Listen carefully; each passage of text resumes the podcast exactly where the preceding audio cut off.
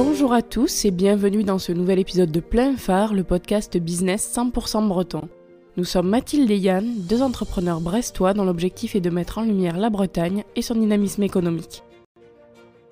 Avant de commencer cet épisode, on voulait vous parler de Pecab, une jeune entreprise landernéenne qui crée des enseignes de magasins et de la signalétique design à partir de déchets plastiques du Finistère, 100% recyclables grâce à l'éco-conception. Si vous voulez afficher vos valeurs et agir directement pour la préservation de l'environnement breton, faites confiance à Pecap pour une communication responsable. Contactez Yann Normand sur LinkedIn et Instagram, sur son site pcap.bzh ou par mail à pcapstudio@gmail.com. Et maintenant, on vous laisse faire connaissance avec notre invité du jour. Améliorer la qualité de vie des patients atteints d'insuffisance respiratoire et notamment de BPCO, c'est la mission de Marie Pierrotet, fondatrice de Biosensi. Grâce à sa solution Boracare, un outil de télésurveillance et de prévention, elle permet aux pneumologues d'assurer un meilleur suivi de leurs patients. Déjà distribué dans plusieurs pays d'Europe, Marie ambitionne de proposer Boracare aux États-Unis où les besoins sont conséquents. Son prochain objectif Intégrer un algorithme de prédiction des crises dans son dispositif afin de prendre en charge le patient avant qu'une hospitalisation ne soit nécessaire. Une solution d'utilité publique quand on sait que la BPCO est la troisième cause de mortalité dans le monde, concerne 380 millions de patients et coûte 3,5 milliards d'euros par an en France. On vous souhaite une très bonne écoute.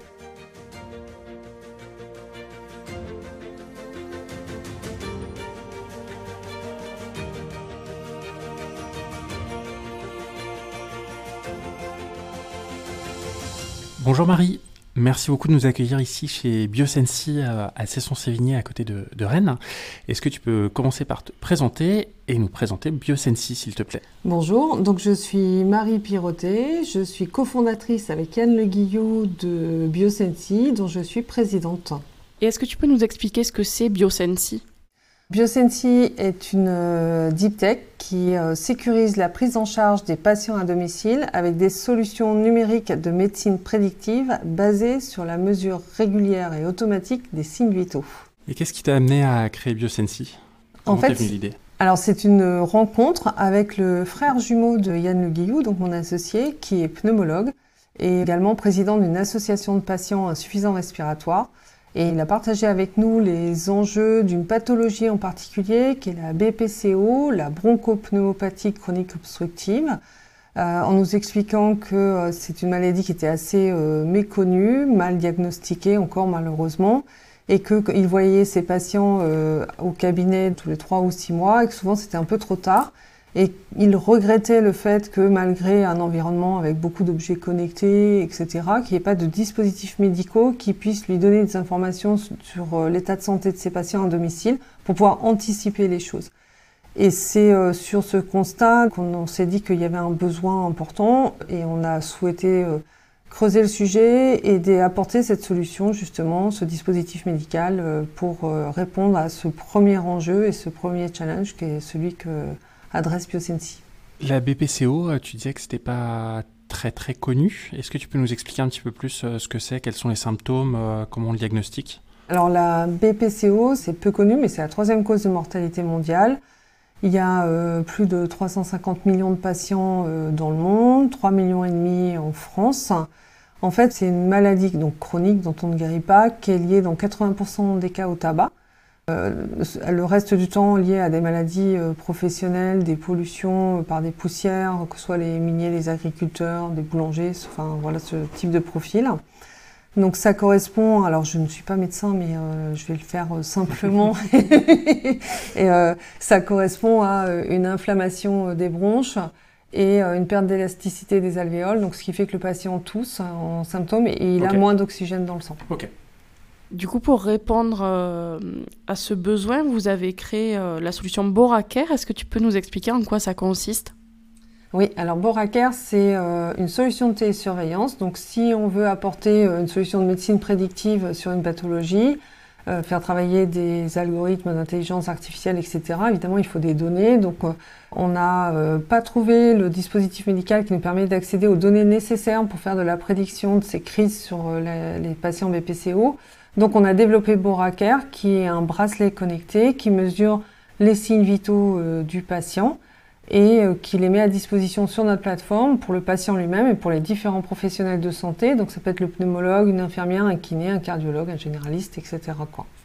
Il y a plusieurs types de maladies respiratoires. Pourquoi est-ce que tu t'es focalisé sur la BPCO Est-ce que c'est parce que justement il y a un marché, étant donné que c'est la troisième cause de mortalité mondiale? C'est un... Alors c'est une niche, effectivement, en termes de marché. Il y a plein d'autres pathologies, mais euh, c'est un enjeu majeur de santé publique. Et on a souhaité démarrer par cette pathologie parce qu'on pense que le bénéfice que l'on va euh, apporter euh, en prédisant les exacerbations va être énorme. Donc on commence par cette première pathologie, mais on est déjà aujourd'hui en train de travailler sur d'autres pathologies que la BPCO. On peut parler de la fibrose. On a suivi également des patients Covid. Enfin, et, on a aussi d'autres projets euh, derrière ça. C'est vraiment la première étape. Ok. En quoi Boraker permet d'améliorer la qualité de vie des patients? C'est quoi les avantages euh, concrètement du bracelet? Alors les avantages, ils sont pas liés au bracelet. Là, je vais vous euh, contredire, parce que le bracelet est un simple outil qui permet de mesurer les signes vitaux du patient. L'avantage, il est justement de mettre à disposition ces données de patients auprès de pneumologues et en fait, un des pneumologues euh, me racontait il n'y a pas très longtemps qu'il avait l'impression, avant, quand il voyait euh, des patients en consultation, d'avoir des photos. Là, il a une vidéo. Et ça lui permet de beaucoup mieux comprendre euh, ce qui se passe dans la vie du patient, de voir les jours où il y a eu des difficultés qu'il ne voit pas forcément en consultation et d'adapter la prise en charge, de mieux comprendre la pathologie du patient et du coup d'adapter le soin adéquat. Ça, c'est déjà la solution de télésurveillance. Elle permet euh, ça. Elle permet aussi euh, d'identifier euh, de, parfois d'autres pathologies qui n'avaient pas été vues. ça peut être, bah, certains sont, on détecte de l'apnée du sommeil, d'autres sont renvoyés chez un cardiologue parce que le pneumologue a vu quelque chose d'un peu anormal. Et puis surtout, ça permet de voir des évolutions de la santé du patient au long cours et d'anticiper ces dégradations et éventuellement d'aller un peu plus vite et de manière plus précise en fait euh, sur le soin. Et l'enregistrement des données se fait à quelle euh, fréquence ou la récolte des données euh, patients Elle se fait en continu en fait à partir du moment où le, bracelet, dès qu'il est à proximité du smartphone du patient ou d'une box qu'on a mis à disposition du patient dans sa pièce de vie par exemple, ça se fait automatiquement. On a attacher beaucoup d'importance au fait que euh, le patient euh, n'ait rien à faire, que ce soit le plus euh, transparent possible pour lui. La moyenne d'âge des patients BPCO est pas très jeune. On n'a pas toujours affaire à des gens qui sont à l'aise avec le mhm. digital. Parfois, ils n'ont pas de smartphone. Donc en fait, la seule chose qu'on demande aux patients, c'est de, de, porter le bracelet, de le recharger tous les cinq jours, de l'oublier. Et c'est après la technologie qui se charge du reste. Et justement, est-ce qu'il l'oublie vraiment? Est-ce qu'il trouve pas ça un peu trop intrusif, euh, au moins au début? Il y, a, alors, il y a des patients qui refusent de le mettre, il y en a mm. quelques-uns déjà, euh, et en règle générale, le refus est plutôt euh, dès le départ, où ils disent Moi, je ne veux pas avoir de télésurveillance, donc c'est non. C'est assez rare en fait. Et globalement, ça leur apporte aussi un sentiment de, de réassurance parce qu'ils savent qu'ils ne sont pas lâchés un peu tout seuls dans la nature, qu'il y a un professionnel de santé qui regarde leurs données. Globalement, sur les patients qu'on suit, on a un taux d'observance de 88%. Ça veut dire que sur euh, des mois, ils le portent 88% du temps, y compris la nuit. Donc en fait, euh, les résultats d'observance sont plutôt euh, très bons. Il a un bracelet en textile, il fait moins de 20 grammes, il est léger. Donc l'idée, c'était de le concevoir pour que le patient l'oublie, en fait, et qu'il dorme et qu'il le porte, et c'est tout. Est-ce que tu peux nous expliquer comment fonctionne la plateforme de télésurveillance? Tu disais qu'il y avait un lien avec le médecin ou le pneumologue? Oui, le bracelet donc, euh, mesure automatiquement donc, euh, le rythme cardiaque, le taux d'oxygène dans le la fréquence respiratoire, puis mesure aussi l'activité euh, du patient. les données sont transmises par un lien Bluetooth qui est sécurisé sur le smartphone ou sur la box, comme je l'expliquais tout à l'heure. Et ensuite, ça remonte sur notre plateforme qui s'appelle Bora Connect. Et chaque professionnel de santé et le patient ont des accès personnalisés qui leur permettent d'avoir accès euh, aux données de tous leurs patients. Donc si le médecin se connecte ou son infirmière, il va avoir un tableau de bord avec euh, la liste des patients qu'ils suivent. Euh, ils peuvent aller regarder les données, mais leur tableau de bord leur permet aussi de voir s'il y a eu des déviations particulières, sur des évolutions particulières sur un patient. Et ça leur permet aussi de hiérarchiser les patients et d'aller un peu plus en détail sur ceux qui nécessitent une attention particulière, justement. Et euh, si jamais le, pneumologue ou le médecin se rend compte d'une anomalie, qu'est-ce qui se passe? Il, il, appelle le, patient, il lui propose un rendez-vous? Alors, souvent, c'est pas le médecin lui-même qui regarde. En fait, mmh. euh, la télésurveillance fonctionne bien quand elle est inscrite dans un parcours de soins. Les médecins, euh, enfin, je pense qu'on en parle suffisamment en ce moment, n'ont pas forcément beaucoup de temps à, consacrer à regarder les données. Donc, ils travaillent avec une équipe et ce sont souvent des infirmières qui regardent les données qui vont appeler le patient pour euh, justement confirmer peut-être certains symptômes ou savoir comment euh, eux se sentent et vérifier si euh, ce que l'on observe est, une vraie évolution ou un petit peu le degré d'urgence aussi hein, de, de ce qu'ils ont observé. Et puis ça, effectivement, après, ça s'est complété soit d'une téléconsultation ou d'une consultation. Et après, le, le médecin donc les prend en charge. Les cas de télésurveillance euh, les plus euh, connus, c'est euh, la télésurveillance pour, en cas de chute, par exemple, avec le, petit bouton sur lequel on peut appuyer. Dans ce cas-là, il y a une alerte qui est déclenchée. Est-ce que c'est le même principe avec ton dispositif Ou alors est-ce que c'est juste un enregistrement continu et sur lequel on analyse les données et où on détecte de visu les anomalies éventuelles? Alors c'est pas le même principe parce que nous effectivement on n'est pas dans un système d'urgence, on est euh, dans de la surveillance, pas dans de la téléassistance. Enfin, donc euh, on suit les choses euh, à quelques jours près et en fait il faut il n'y a pas de système d'alerte pour des raisons réglementaires aujourd'hui en fait. Hein. Parce qu'on est dispositif médical et que du coup et on n'est pas comme un scope qui serait utilisé en réanimation, etc. On n'est pas du tout sur cette même catégorie de dispositif médical. Est-ce que tu peux nous donner un exemple concret pour un patient?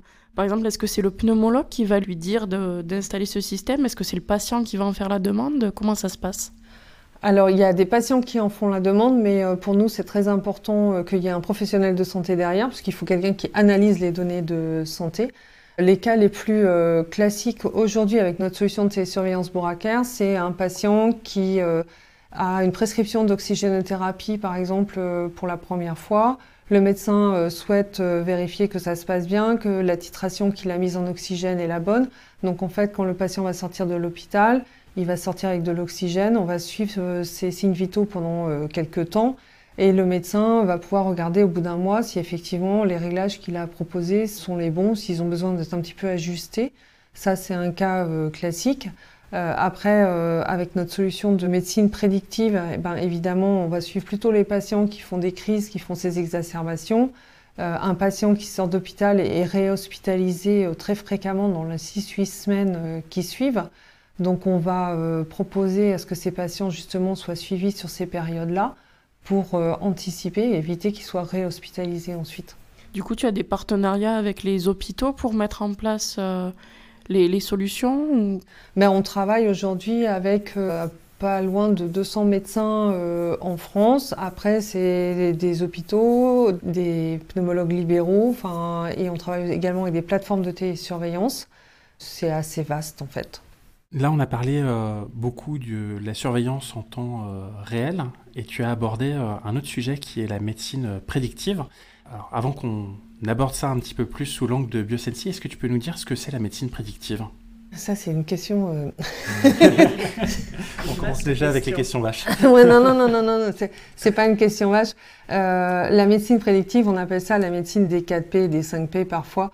C'est vraiment euh, pouvoir anticiper l'évolution de la santé du patient avant que celui-ci ne soit malade ou il n'en ressente les symptômes et si possible que ce soit personnalisé euh, sur le patient. C'est exactement ce que l'on va faire en fait avec la prédiction des exacerbations, puisqu'en fait on va euh, travailler sur euh, l'historique de chaque patient, parce que chaque patient est différent et chaque patient réagit différemment. Et donc nous, on détermine un petit peu une ligne de base du patient et on mesure son évolution par rapport à sa propre ligne de base. Donc c'est complètement personnalisé et tout l'intérêt est de le faire en amont, justement pour éviter qu'ils soient trop mal. Et parce qu'on s'adresse à des pathologies chroniques, c'est souvent très compliqué, une fois qu'ils ont perdu un petit peu en qualité de vie, de revenir en arrière. Donc c'est vraiment tout l'enjeu, il est là en fait, c'est d'anticiper pour maintenir le meilleur niveau de qualité de vie possible pour ces patients et éviter euh, les dégradations euh, et le taux de mortalité qui est associé euh, à ces crises qui est assez impressionnant Tu parlais d'exacerbation tout à l'heure. c'est des crises, hein, c'est ça C'est des anomalies Alors, une exacerbation, c'est une dégradation forte de la santé du patient qui engendre, quand c'est une exacerbation sévère, qui engendre une hospitalisation. Et effectivement, le taux de mortalité un an après la première exacerbation sévère est de 26%, d'où l'intérêt justement d'anticiper, de les éviter, diminuer leur intensité et diminuer la durée d'hospitalisation pour euh, essayer de, de, faire évoluer ce chiffre de 26% et de le faire diminuer. Parce que j'imagine que la durée d'hospitalisation influe aussi euh, euh, derrière sur l'espérance de vie du patient ou sur euh, sa qualité de vie euh, future bah, La durée d'hospitalisation est souvent un peu synonyme de l'intensité de la crise. Et effectivement, alors il y, a, donc il y a un enjeu un peu direct hein, sur la santé du patient et puis aussi sur le coût mmh. pour l'assurance maladie. Hein, Les données de santé sont particulièrement sensibles. Comment est-ce que vous gérez cela chez Biosensi? Les données de santé sont très sensibles.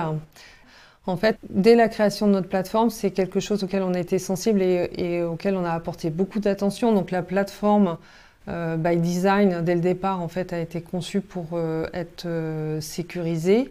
Le gouvernement a mis en place, il y a l'Agence numérique en santé qui a développé tout un référentiel pour justement aider les industriels à protéger les données de santé et à les rendre interopérables malgré tout, parce qu'effectivement, on ne peut pas chacun avoir notre plateforme sans se connecter les uns les autres.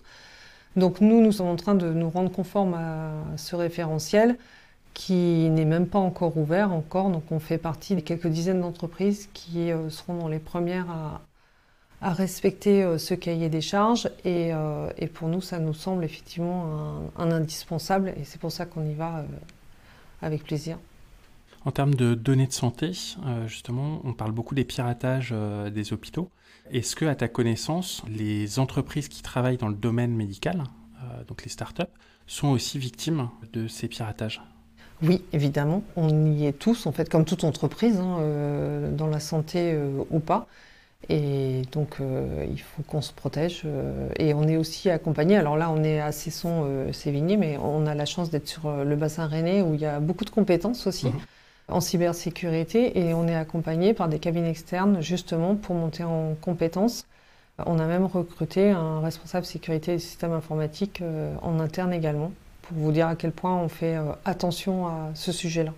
Et qu'est-ce qui a de la valeur en fait dans, dans les Alors je suis pas, euh, je suis pas un cyberattaquant, donc je, je, ne sais pas. Ce qui a de la valeur, c'est qu'en fait, effectivement, enfin toute identité hein, de personne a de la valeur en quoi les données de santé sont sensibles? Parce que si euh, c'est votre employeur qui euh, y a accès, on peut faire du chantage, etc. Ça peut être des demandes de rançon, euh, des mutuelles, enfin bref, donc c'est là l'impact. Hein, après, il y a certaines données de santé, il y a quelques histoires où effectivement il y avait des personnalités politiques qui ont eu des machines d'assistance respiratoire pirater, mm. pour les dérégler. Enfin voilà, il peut y avoir beaucoup de choses derrière. Il manque pas d'imagination, je pense, euh, les attaquants.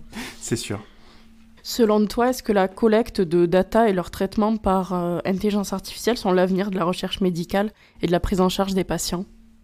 Ben oui, évidemment. Alors vous me demandez ça à moi, c'est notre métier, donc euh, ce serait probablement étrange que je vous dise non. Mais, euh, mais la meilleure preuve, c'est effectivement euh, la raison initiale pour laquelle on a créé Biosensi, c'était de pouvoir prédire ces exacerbations VPCO. Il y a déjà eu beaucoup d'études qui ont été faites pour essayer d'y arriver et les résultats n'étaient pas concluants. Et si nous, on y arrive, c'est bien parce que justement, on a cette brique d'intelligence artificielle. en fait, notre valeur et nos innovations, elles portent à la fois sur le traitement du signal que l'on a à l'intérieur du bracelet qui nous permet d'obtenir les mesures euh, des signes vitaux, dont la fréquence respiratoire, où il y a quand même très très peu de nos concurrents qui euh, savent mesurer la fréquence respiratoire au poignet euh, comme on le fait. Et après, dans le traitement de la donnée, on ne saurait pas traiter la donnée que l'on a dans la quantité disponible sans, sans, un peu de maths derrière. Et, où il nous faudrait beaucoup, beaucoup de temps. Combien de patients aujourd'hui sont équipés de, vos bracelets euh, Boraker? Donc aujourd'hui, on a suivi euh, plus de 1200 patients, enfin un peu plus de 1250, ce qui représente plus de 85 000 jours de télésurveillance. Donc ça fait un peu de données euh, à traiter, comme vous pouvez l'imaginer. C'est grâce à ça justement qu'on a pu mettre au point notre solution de médecine prédictive. Quels sont les retours que vous recevez? Positifs, j'imagine? Alors, sur, oui. Alors après, on a aussi des retours plus mitigés. Non, évidemment, il y a des retours positifs parce que, euh, pour ce que je vous ai dit, en fait, hein, c'est une aide. on a une vraie photo des patients en vie réelle quand ils sont chez eux dans leur quotidien. Ça favorise le maintien à domicile, ça aide un peu. Ce qui est très important dans notre cas, c'est euh, euh, qu'on a développé, nous, un outil numérique. Et en fait, l'outil numérique n'a de valeur que s'il est vraiment intégré dans un parcours de soins avec des gens qui l'utilisent correctement. Donc euh, ça n'a de valeur que s'il y a un soignant derrière avec une équipe et qu'on prend le bon patient, euh, qu'on met le bon outil numérique avec, euh, au bon moment de sa pathologie également, etc. Donc on a eu quelques écueils hein, parfois au démarrage, surtout parce que peut-être on n'avait pas ciblé les bons patients et on n'utilisait pas notre Boraker pour la bonne utilisation. Maintenant, je pense qu'on a une meilleure connaissance et on a eu aussi beaucoup de retours hein, de nos utilisateurs, donc professionnels de santé et patients, et on a les idées euh, probablement plus claires. Donc, euh, et maintenant, euh, et en particulier parce qu'on va aussi apporter cette brique prédictive, les choses sont beaucoup plus positives et, et les retours sont globalement plutôt très bons. Et les pneumologues ont quel avis là-dessus? Est-ce que ça facilite la prise en charge de leurs patients? Oui, ça la facilite. En fait, ça leur demande de travailler un peu différemment. Donc ceux qui ont essayé disent au départ que même s'ils étaient un peu réticents, ils ont toujours peur que ça leur fasse perdre du temps de regarder les données. Quand ils utilisent la plateforme, parce qu'on a beaucoup travaillé aussi sur l'ergonomie, etc., ils se rendent compte que c'est rapide, mine de rien. Et donc quand ils ont commencé, ben, ils, disent que la télésurveillance leur permet d'être plutôt plus proches de leurs patients, même s'ils sont à distance, parce qu'ils apprennent beaucoup plus de choses sur le patient.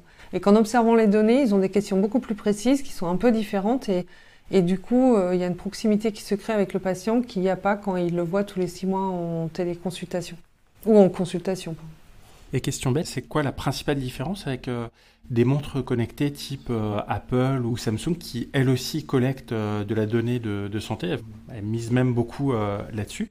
Est-ce que c'est l'intégration dans le parcours de soins dont tu parlais tout à l'heure ou est-ce que ça réside dans la technologie? Alors, il y a une partie techno et une partie parcours. Sur la partie techno, euh, alors nous, on, est loin de l'Apple Watch, hein, puisque en fait, on est un simple bracelet et ça fait pas téléphone, ça fait rien de tout ça.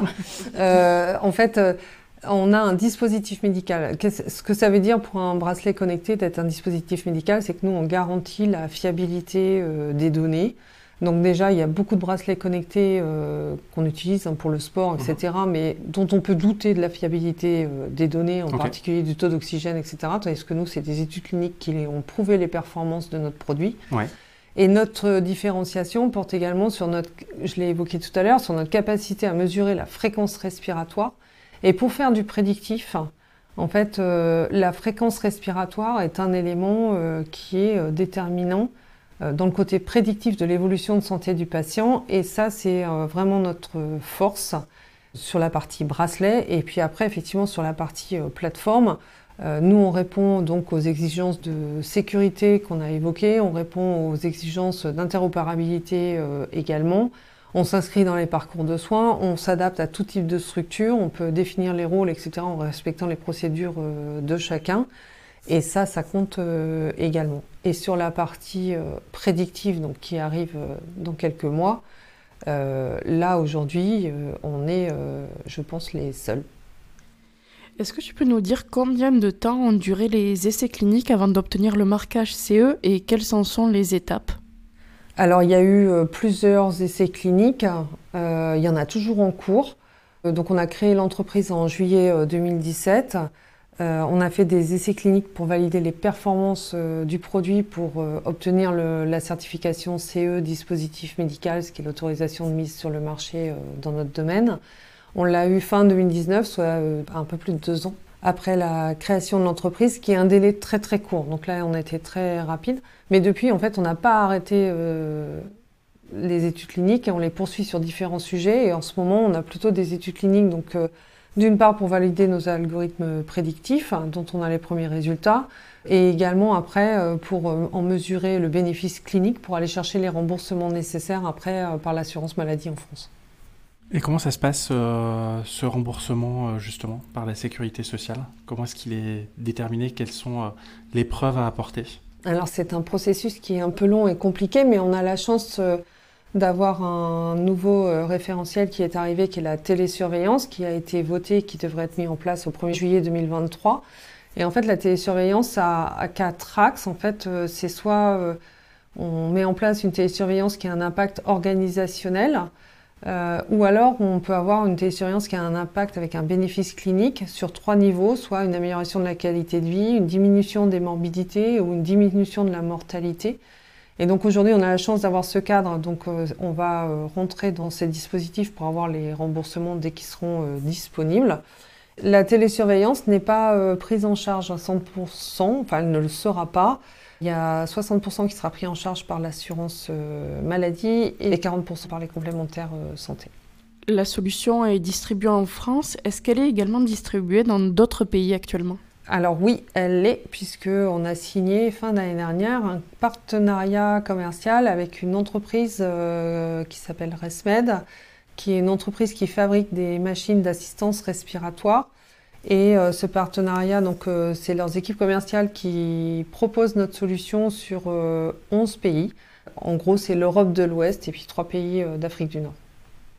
Et est-ce que c'est un souhait de votre part de vous développer ailleurs qu'en Europe? Ah oui, bien sûr. Alors en fait, le plus gros marché pour nous est probablement aux États-Unis. Donc on est en train de préparer la partie réglementaire pour avoir le droit de vendre aux États-Unis. Et on espère pouvoir y être d'ici deux ans à peu près. Et exporter un produit euh, classique dans un autre pays hors Union européenne, c'est déjà compliqué. Quand on exporte comme ça un produit de santé, est-ce que c'est pas un peu le parcours du combattant? Ben, une fois le parcours du combattant réglementaire passé, c'est pas plus compliqué, mais c'est la partie réglementaire qui est pas simple. Et ça prend du temps. Et ça prend du temps. Mais après, heureusement, enfin, voilà, on a quand même l'Europe qui s'est à peu près mise euh, d'accord. Alors effectivement, on commence à regarder aussi d'autres pays.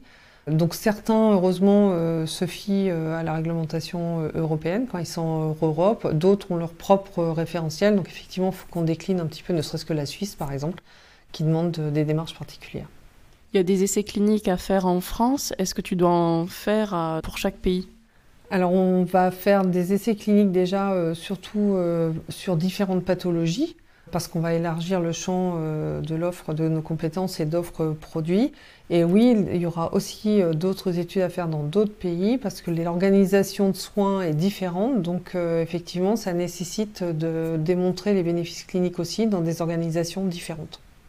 Tu parlais d'élargir euh, le champ des possibles. Est-ce que vous allez rester uniquement centré sur les maladies pulmonaires ou est-ce que ça peut s'étendre davantage, maladies cardiaques par exemple ou autres? Alors aujourd'hui, on a commencé par toutes les maladies pulmonaires et on a déjà euh, beaucoup à faire, mais en fait, euh, on est en train euh, également d'intégrer de nouvelles mesures dans notre bracelet, en dehors des signes vitaux que je vous ai cités. Et ces autres mesures nous permettront d'aller aussi dans d'autres champs, peut-être, alors pas forcément le cardiaque, etc., mais il faut savoir que les insuffisants respiratoires ont beaucoup de pathologies associées. Ils ont rarement une seule pathologie, donc on souhaite aussi adresser leur comorbidité. Et après, c'est un petit peu euh, ciblé aussi tout ce qui est post-hospitalisation, euh, etc. Tu l'as évoqué tout à l'heure, un des symptômes majeurs du Covid-19, c'était euh, l'insuffisance respiratoire. Quel a été votre rôle pendant cette crise avec Biosensi? Alors nous, on a eu un petit problème de timing parce qu'on a fait le lancement commercial de Boracare fin mars, pile au moment du confinement, pile au moment où les les hôpitaux se sont fermés euh, aux personnes extérieures et les services de pneumologie encore plus que les autres. Donc ça a compliqué quand même et un peu mis complètement par terre euh, notre euh, stratégie marketing et, commerciale. cependant, ça a quand même été aussi source d'opportunités puisqu'en fait il y a alors on a été euh, lauréat de la coalition Innovation Santé, euh, qui le premier round entre guillemets, donc qui nous a un peu donné euh, la visibilité qui nous manquait. Et on a des médecins qui ont compris qu'en équipant les, patients de Bora Care, ils pouvaient les faire sortir un peu plus tôt de l'hôpital, faire le sevrage en oxygène à la maison, tout en faisant de manière sécurisée, puis libérer quelques lits d'hôpitaux. Donc à mon goût, ça n'a pas été suffisamment développé, mais on a quand même très très bien travaillé dans certains secteurs là-dessus et ça leur a permis d'accueillir euh, plus de gens à l'hôpital et on en est euh, très content. Tu l'évoquais un petit peu tout à l'heure, Biosensi s'est entouré d'un conseil scientifique de six pneumologues experts de la BPCO. Est-ce que selon toi c'est indispensable pour une start-up médicale de s'entourer comme ça d'un collège d'experts un petit peu indépendants? Oui, la réponse est clairement oui. Euh, c'est non seulement indispensable parce qu'en fait, euh, bah, on n'est pas médecin. C'est important à la fois pour avoir euh, une meilleure compréhension clinique du sujet, pour être sûr de, que notre solution puisse s'intégrer et leur soit utile dans la prise en charge des patients. Donc c'est vraiment indispensable sur ces deux aspects-là. Et aujourd'hui, en fait, on a élargi hein, le champ d'experts avec qui on travaille. Et on a également un cardiologue, enfin voilà, des, des, experts de différents euh, domaines. Et on vient même de recruter un médecin en interne en fait pour nous accompagner parce que c'est euh, enfin, voilà, une compétence qu'on n'a pas aujourd'hui en interne, qu'on a compensée euh, justement avec beaucoup de collaboration de la part des médecins et très très bons experts. Mais effectivement, même au quotidien, en fait, on a besoin de, de médecins tout le temps. Et, on n'imagine pas développer une solution euh, sans que ce soit à côté des médecins en fait. Cet accompagnement, comment il se traduit? Est-ce qu'ils vous font des retours sur ce qui pourrait leur être utile? Ils vous donnent des conseils, etc. Ou alors est-ce qu'ils font tester euh, directement la solution à, à, leurs patients et ils vous font les retours euh, en direct de, bah, l'utilisation C'est varié et ça dépend euh, vraiment de, un petit peu des profils des médecins. On en a des universitaires qui sont très pointus d'un point de vue scientifique, qui nous aident à définir les protocoles de nos études cliniques, etc. On en a qui sont plus opérationnels, qui euh, utilisent Boracare, qui nous donnent des retours de voilà euh, ce que moi ça m'apporte, comment ça marche, j'ai vu tel patient, voilà, c'est ce qu'il m'a dit, il est content, il n'est pas content. Enfin, euh, donc c'est pour ça qu'on a des, des professeurs de pneumologie qui sont dans des CHU, on a des pneumologues libéraux, on en a qui sont dans des CH, et c'est important d'avoir cette palette-là, justement, pour avoir les différents retours de la différente manière d'exercer. Ouais, j'imagine. Vous avez réalisé plusieurs levées de fonds importantes. En quoi étaient-elles nécessaires pour l'évolution de Biosensi? Bah, quand on développe un dispositif médical, il faut déjà beaucoup de développement euh, avant de pouvoir être sur le marché, donc avant de faire du chiffre d'affaires. Donc euh, il faut des fonds, voilà, donc euh, on en a fait très tôt. Et maintenant, on fait un, peu de chiffre d'affaires, mais on a tellement de choses encore à développer et d'études cliniques pour démontrer les bénéfices de ce qu'on développe qu'elles sont encore et toujours nécessaires. Et également aussi pour financer, bah, je vous ai parlé d'aller sur le marché aux USA, il faut financer cette partie réglementaire, il faut financer les ressources commerciales, etc. Quels sont les next steps euh, pour Biosensi et les objectifs, les prochains objectifs à atteindre? Tu parlais des, États-Unis, mais j'imagine qu'il y en a d'autres. En fait, on est, euh, on est un peu un tournant euh, chez Biosensi puisque on, va, on a levé les verrous technologiques de la prédiction des exacerbations, enfin, et on est très fiers de cette partie.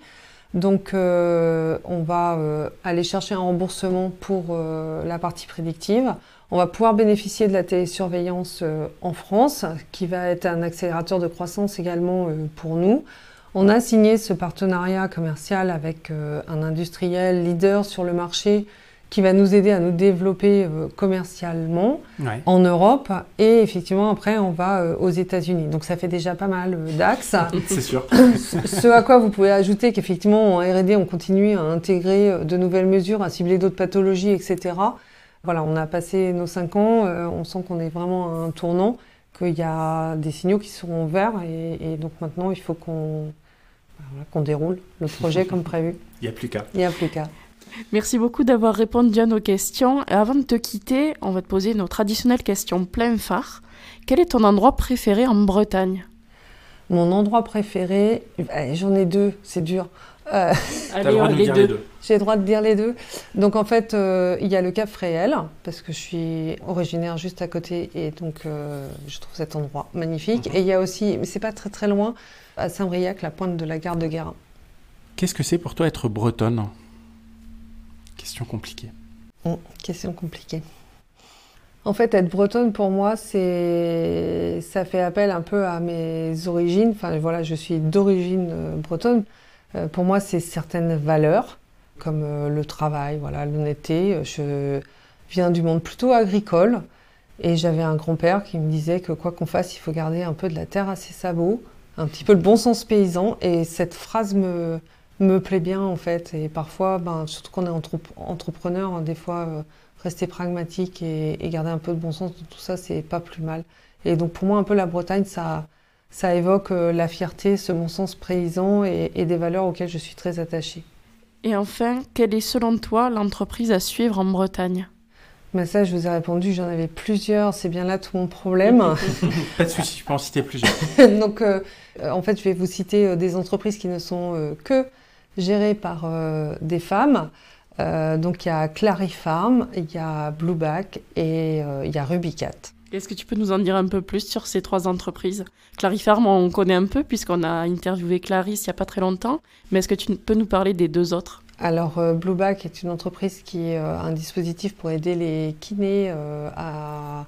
Alors, je ne suis pas spécialiste de leurs produits, mais à mieux vérifier que les mouvements, etc., sont, sont les bons. C'est un dispositif médical et ils sont voisins, donc euh, voilà, c'est pour ça que j'ai une petite pensée euh, pour eux.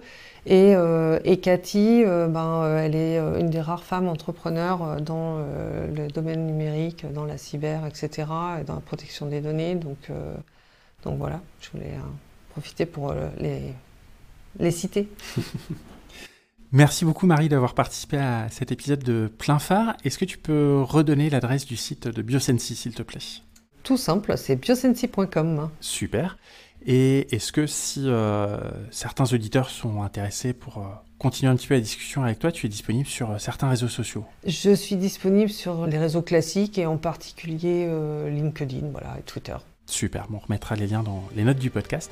Merci beaucoup Marie. Merci beaucoup. Merci. Merci à Marie Pirotet de nous avoir expliqué les bienfaits de sa solution Boracare à diffuser largement. Nous espérons que cet épisode vous a plu également. Si vous souhaitez continuer cet échange avec Marie, vous pouvez retrouver les liens de son site et ses réseaux sociaux dans les notes du podcast. Merci à vous pour votre écoute. On se retrouve d'ici 15 jours pour un nouvel épisode. En attendant, retrouvez-nous sur nos réseaux sociaux, Instagram, LinkedIn et Facebook, ou sur notre site pleinphare-podcast.fr. N'oubliez pas de nous laisser un avis sur votre plateforme d'écoute favorite si l'épisode vous a plu. A très bientôt